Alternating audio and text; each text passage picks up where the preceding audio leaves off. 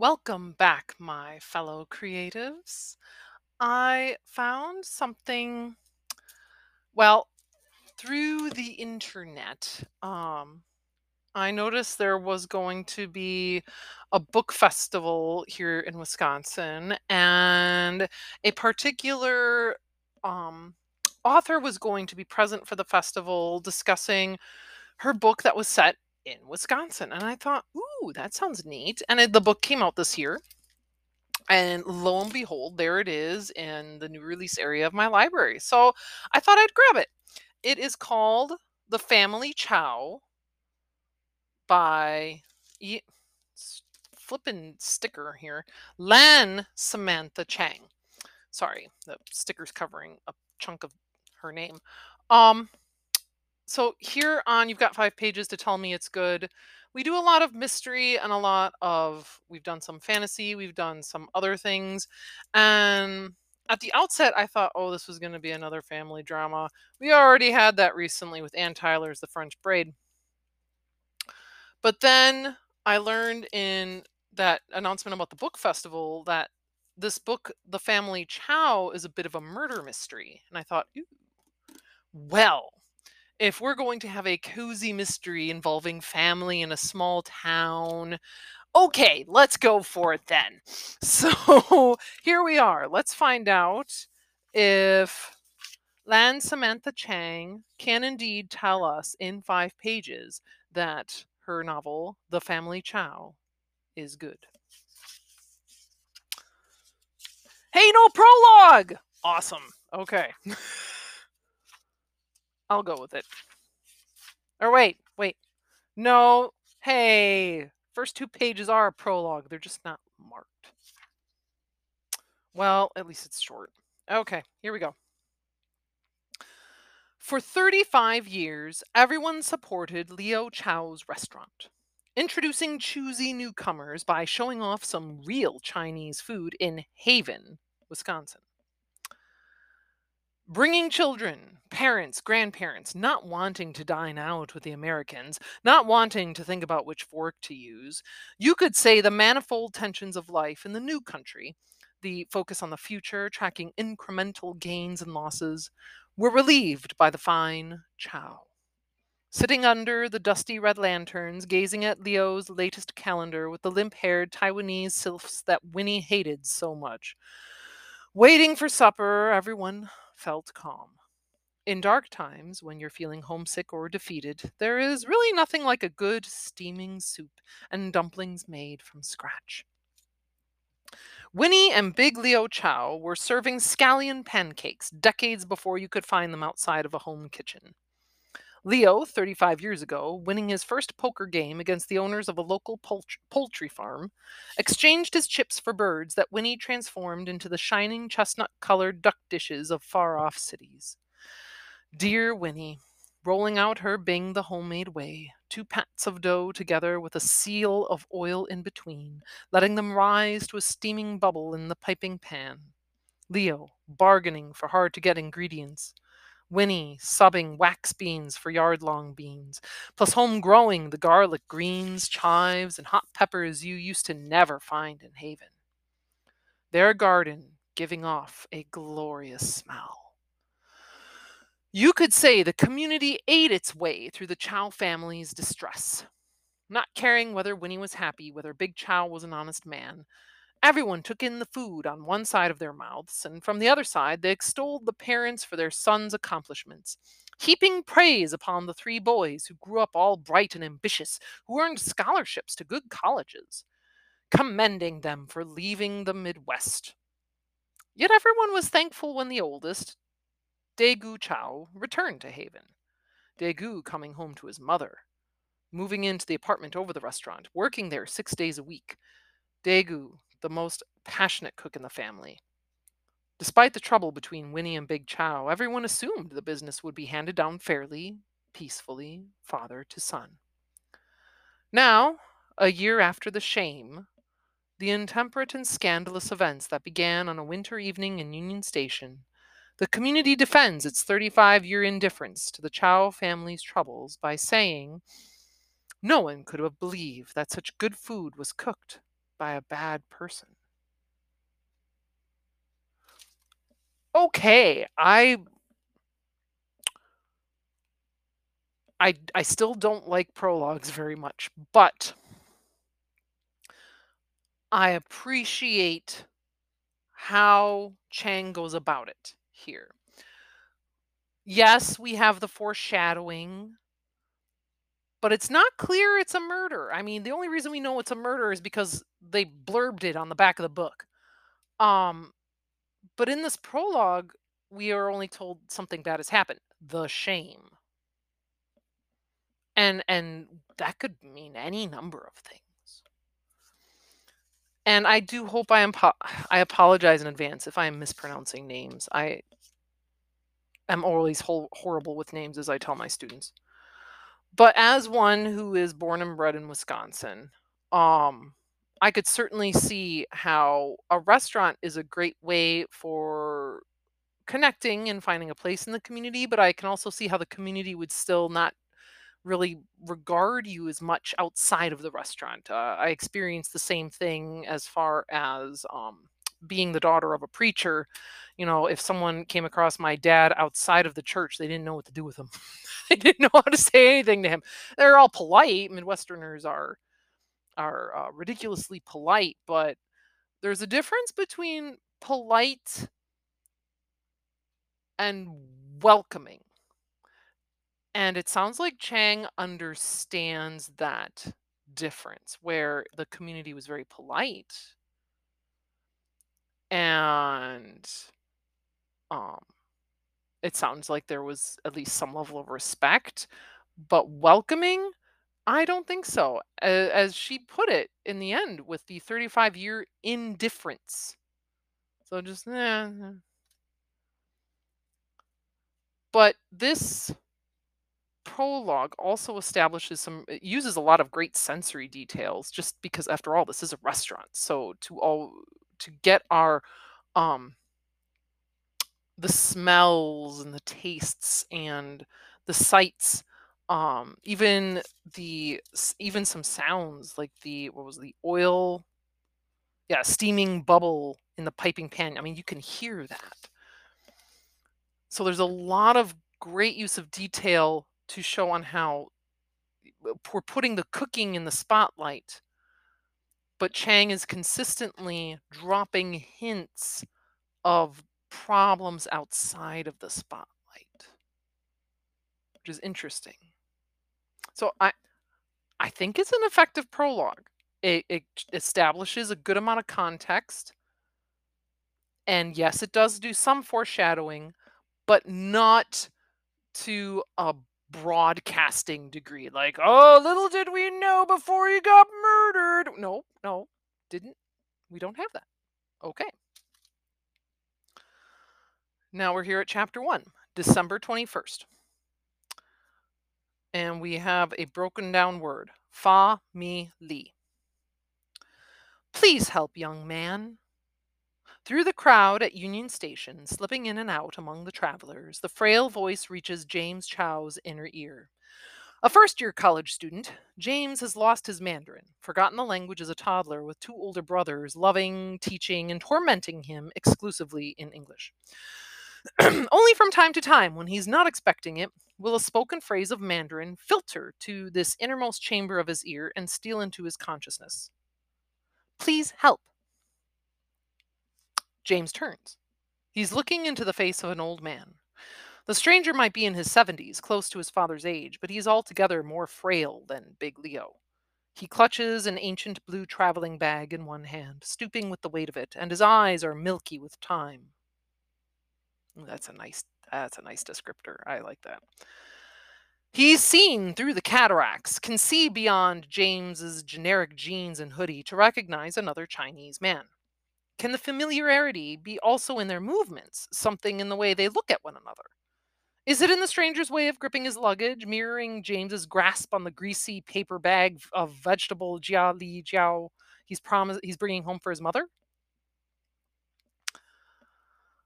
I'm sorry, James says. I don't speak Mandarin.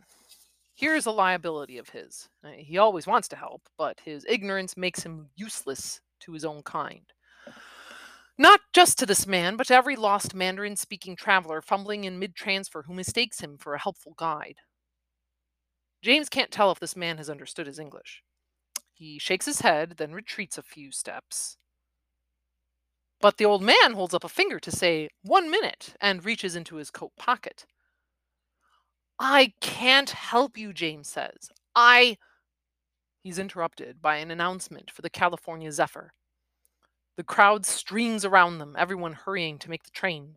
Standing stubbornly in place, the old man pulls out a U.S. airmail envelope addressed in Chinese characters from which he extracts a photograph. He and James lean in and study it together. It's a posed color snapshot of a solemn faced middle aged man and woman seated with a young girl of about 10, her black hair cut into heavy bangs across her forehead. She grasps a small, muscular beagle on her lap, and the animal gazes balefully, red eyed, into the flash. James doesn't know why he's being shown this, but as he studies the photo shaking in the man's hand, he senses that he knows these strangers. He's never met them, but he can tell that they were, are recently arrived to the U.S. He can recognize the feelings in their mute, level eyes. Defended, skeptical, yet somehow filled with hope. Family, the old man says. Family Zhang. The crowd is trampled through. He and James are alone now. He points at the photo, then to himself. Zhang Fuzhan. Family Chao. James says, putting a finger to his chest. Chao, he could never pronounce his given name, Li Huan, correctly. The old man flips the photo.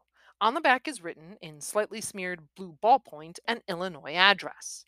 James feels the lightning of relief. The town is near a stop along the Amtrak line as his own stop, Lake Haven. The track is on the upper level. He points across the station to the metal stairs. Follow me, he says, the man's wrinkled face splits into a brilliant smile of fake teeth. I'll just pause here because I was really wasn't feeling the need to stop. At least not for any problems. Um so meeting the youngest after hearing about the eldest in the prologue.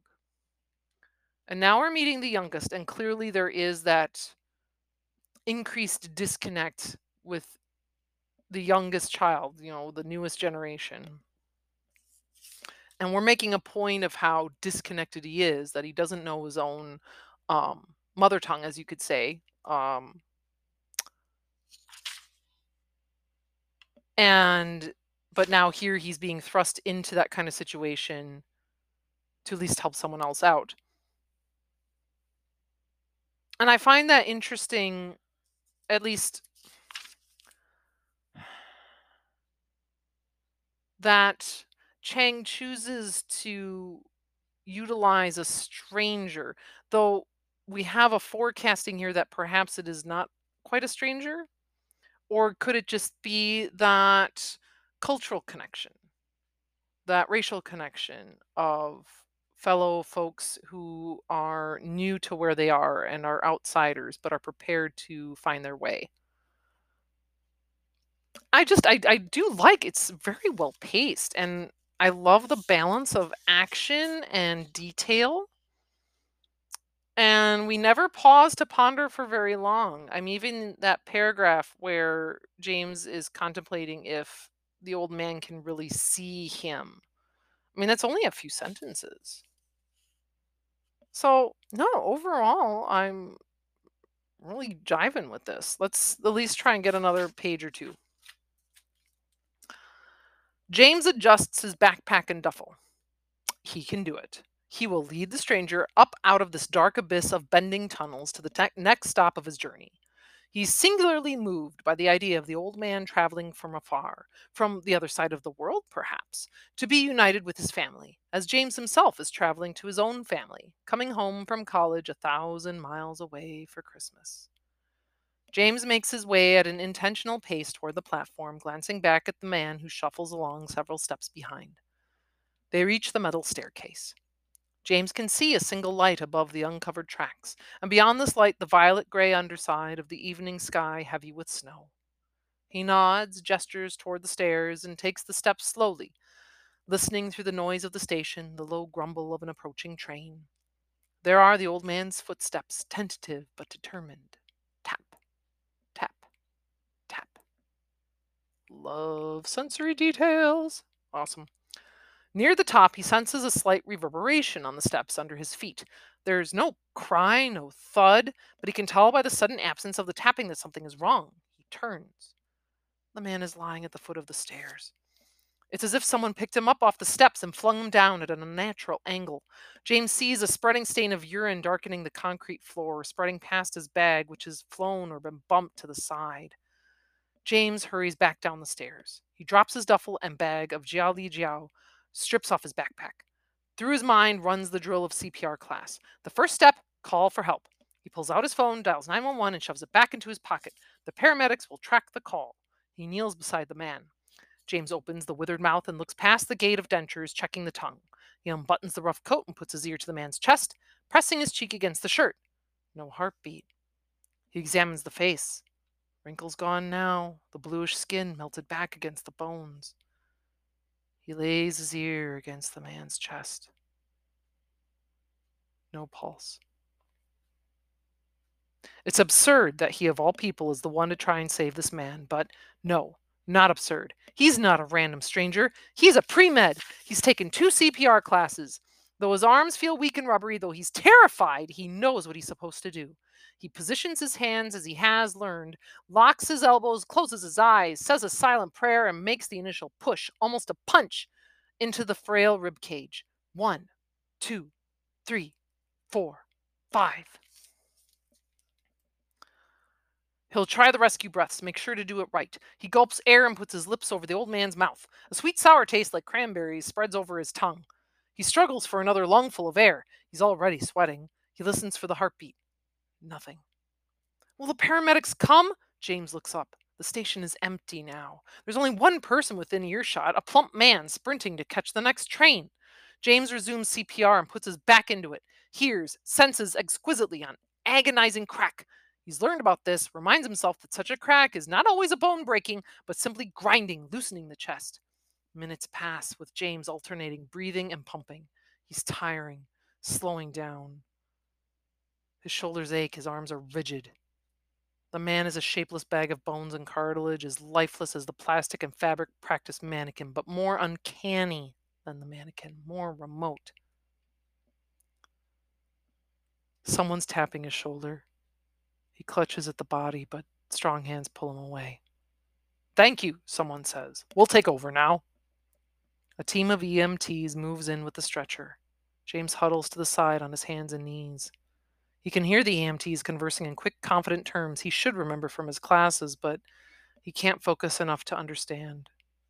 He's unneeded. Someone else is pumping at the body, and he knows that by now they're also probably unneeded. Cold with sweat, sore all over, he stumbles to his feet. The scene, the train station, seems unfamiliar. Snowflakes drift over the stairs, sparkling in the light from the lamp above. I guess I'll stop there. But it's it's that's a really interesting way to introduce a character. We have here the a teenager really. He's a freshman in college who was who's lost his connection to his heritage through you know loss of language. And in this one moment this couple of pages he's kind of summoned back to it and he's put on the spot to try and help someone get home help someone stay alive. And in a way, he fails at both. But on the other hand, he was also a final connection to that last home for that old man. And this is a lot for a person, well, of any age to take in. But uh, it would be interesting to see how this moment impacts James in the coming pages, especially since we know, again, there is a death, a family death for him on the horizon. Well, I wish I could attend this Wisconsin Book Festival event where Chang is talking. I don't know. Maybe I can try and sneak in. That would be fun. Anyway, I really dig this, and and maybe you would too, because it sounds like at least what I'm seeing.